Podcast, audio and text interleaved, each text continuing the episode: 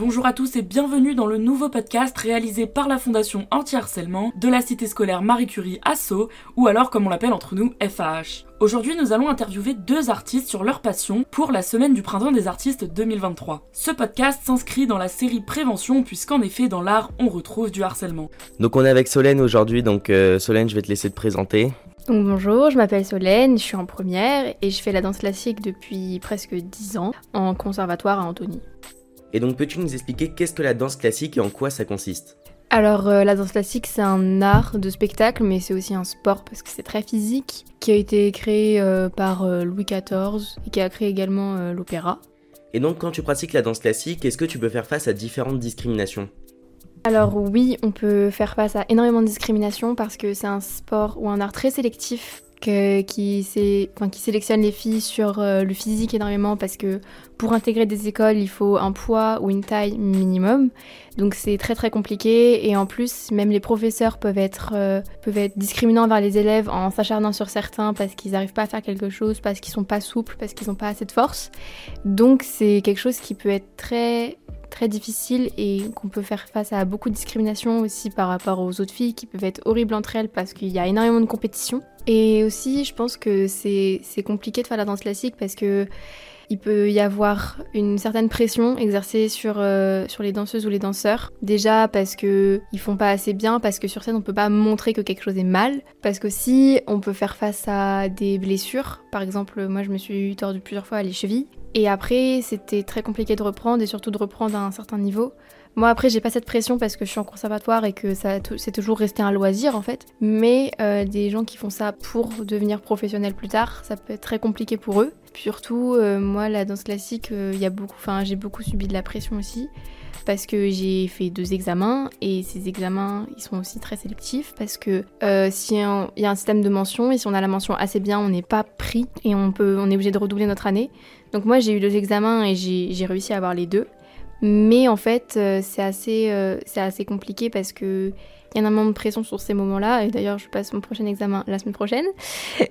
Et aussi, comme j'ai tout à l'heure, on peut avoir euh, beaucoup de difficultés à propos de la morphologie du physique. Donc moi par exemple, je peux pas faire de pointe parce que en fait les pointes, c'est un peu le rêve d'une danseuse de danser sur pointe parce que c'est la consécration et que forcément ça fait plus beau, plus élancé, plus léger. Mais moi je peux pas en faire parce que j'ai un problème de morphologie au niveau des pieds qui fait que je peux pas monter sur la plateforme des pointes et donc je peux pas en faire. Et aussi parce que j'ai les chevilles très sensibles dues à beaucoup d'entorses. Donc ça par exemple, je sais que c'est complètement éliminatoire pour faire la danse classique autre que du loisir. Et donc forcément, c'est destiné à des filles qui ont les requêtes pour être danseuses. Faut être assez grande mais pas trop grande pour pas dépasser les garçons quand on fait des pas de deux. Faut être très très mince mais en même temps très musclé mais que ça se voit pas forcément. Il faut avoir les pieds assez solides et avoir un en dehors qu'on en a besoin. Et donc c'est assez compliqué et je sais que moi par exemple jamais je pourrais faire ça professionnellement parce que j'ai pas la morphologie pour, j'ai pas la taille pour parce que je suis trop petite ou parce que je peux pas faire de pointe par exemple. Et donc pratiquer de la danse classique, est-ce que ça t'aide au quotidien?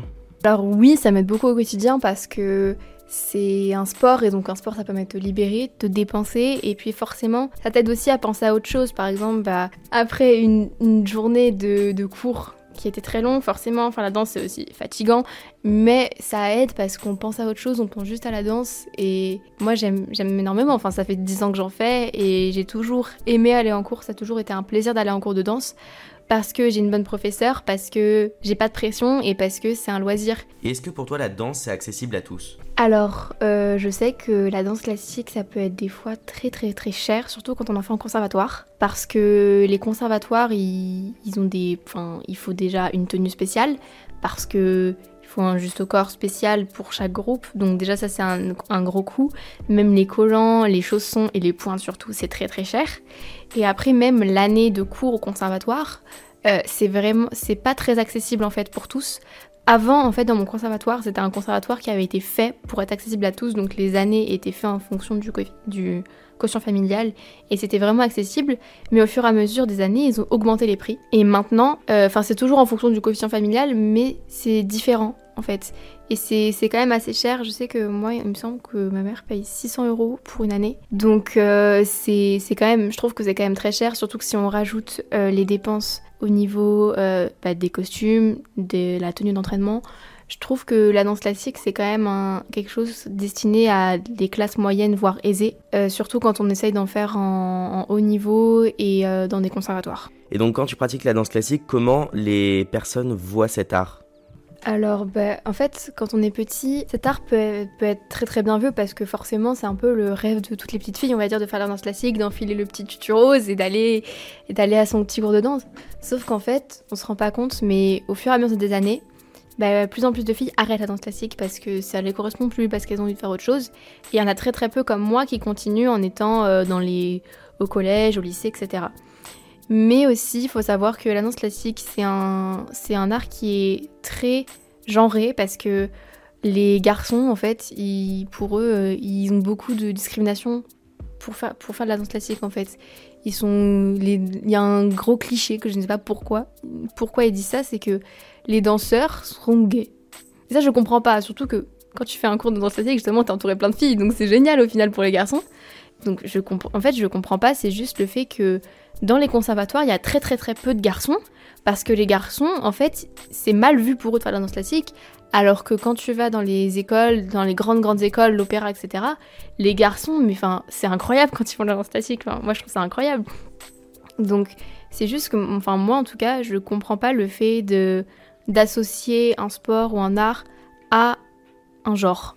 Parce que c'est vraiment... Euh, si t'as envie de faire la danse classique en étant un garçon, tu peux faire la danse classique, c'est vraiment pas un problème.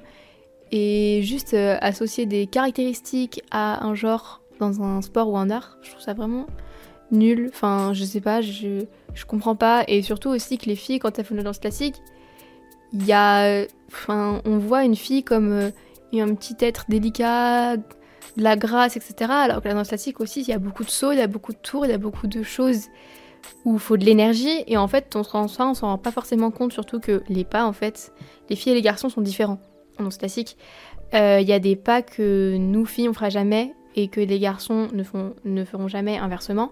Les garçons, par exemple, ne font pas de pointe, mais ils font beaucoup, beaucoup de grands sauts, de choses, on va dire, très impressionnantes pour le public, alors que nous, la fille, on va plutôt se réserver à faire des, des pas plus gracieux, plus, plus légers. Et ça, je trouve que c'est pas forcément très bien, même si sur scène on voit bien la différence et que c'est très joli.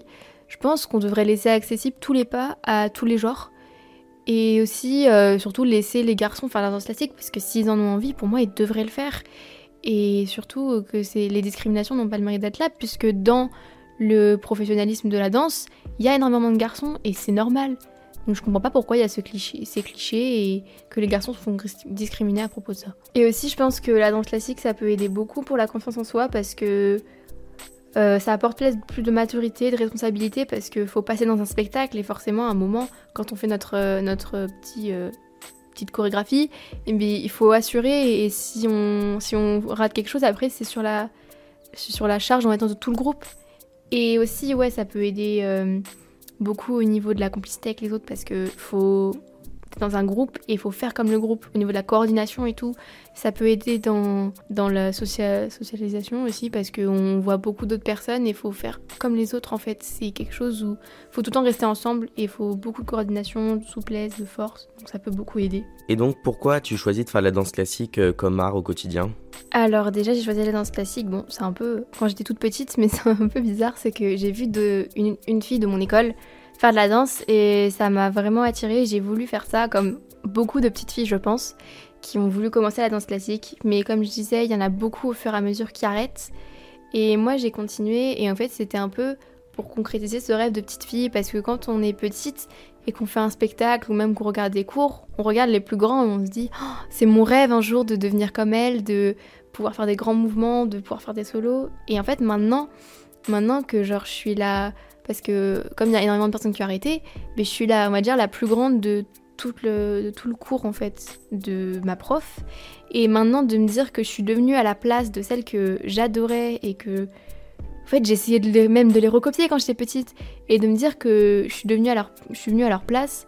Et ben ça fait vraiment bizarre, mais ça fait aussi beaucoup plaisir parce que on se dit que ces dix années n'ont pas forcément servi à rien et que quand j'étais petite, j'ai regardé que c'était mon rêve et maintenant être à leur place, c'est comme une consécration et me dire que j'ai réussi aussi, c'est beaucoup de fierté personnelle et, et je suis vraiment heureuse de pouvoir d'être allée jusque-là et d'avoir réalisé mon rêve, entre guillemets. Merci Solène d'avoir participé et on te souhaite bonne chance pour ton examen la semaine prochaine. Continuons avec une artiste qui souhaite rester anonyme, donc je te laisse euh, nous dire ce que tu fais. Donc moi l'art principal c'est de l'écriture et euh, récemment j'ai essayé de mettre ça en avant à l'aide d'instrumental. Je lis l'écriture et les instruments afin de créer une mélodie. Je me considère pas comme une chanteuse ni comme une écrivaine, je sais pas, le terme artiste me correspond plus. Et tu peux nous dire en quoi cet art t'aide au quotidien? Cela me permet d'écrire des choses et de s'en rendre compte en fait, de les poser, de travailler dessus. Euh, d'entendre plusieurs fois le même texte résonner dans les écouteurs, c'est quelque chose qui rend l'irréel concret. Ça m'aide car c'est une prise de conscience des mots, des termes. En fait, je trouve que la mise en valeur des mots euh, autour de mon quotidien prend une place aujourd'hui qui est essentielle. Et finalement, je me verrai pas arrêter cet art car il m'apporte tellement de bien et c'est difficile à décrire, faut vraiment le vivre pour le comprendre. Et comme tu t'exposes publiquement, est-ce que tu as déjà reçu des sortes de moqueries ou des formes de haine euh, de personnes extérieures? Alors au début, j'ai subi énormément de moqueries parce que je pense qu'on commence tous quelque part. Il y a forcément un début à tout et on va pas dire qu'on est performant au début, au contraire, on cherche juste à s'exprimer. Oui, j'ai eu des moqueries, même de mes amis parfois, euh, de mon entourage, par exemple au lycée ou autre. Et finalement, ça m'a donné une force de continuer parce que j'ai eu la chance aussi de travailler récemment avec euh, des professionnels dans le monde de la musique, ce qui fait que les remarques deviennent constructives. Donc oui, j'ai des formes de moquerie, parfois même insistante, mais au final, je pense que cela a permis de créer ma bulle et aujourd'hui, je me trouve bien dedans et même si je reçois encore certaines moqueries ou autres, les gens qui t'écoutent et qui viennent d'apporter du soutien, à côté de cela, les moqueries, ce n'est rien. Et donc, comment t'es-tu senti au début des séances et d'ailleurs, qu'en est-il aujourd'hui? Au début, c'était assez complexe parce que finalement, quand on entre dans un art, même si on connaît la base, on ne connaît pas tout. Et j'ai dû apprendre, énormément apprendre. Et au début, je me sentais pas à l'aise dans le milieu. J'avais même honte de ce que je faisais.